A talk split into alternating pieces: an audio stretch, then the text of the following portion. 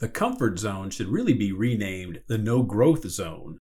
Welcome to today's leadership thought of the day brought to you by the Leadership Lifestyle Podcast. So, the comfort zone, it's a place for comfort. It's where you rest. But a lot of times we're seduced by being in our comfort zone, meaning, hey, this is my sweet spot. This is what I'm good at because I am comfortable means I'm confident and I'm doing the best I can do but that's not necessarily true because you're really not pushing yourself, doing something different, going beyond the level that you're on in your comfort zone. And it's certainly okay to have a comfort zone, but you got to recognize that just staying there is going to make you stagnant. You're not going to have any growth or personal development in that space. And before you know it, You'll, you'll start being lethargic and apathetic and all those things. So get out of your comfort zone. Certainly take a rest there, but when you want to do something new, you can't stay there. And today's leadership thought of the day, brought to you by the Leadership Lifestyle Podcast grow yourself just a little bit more.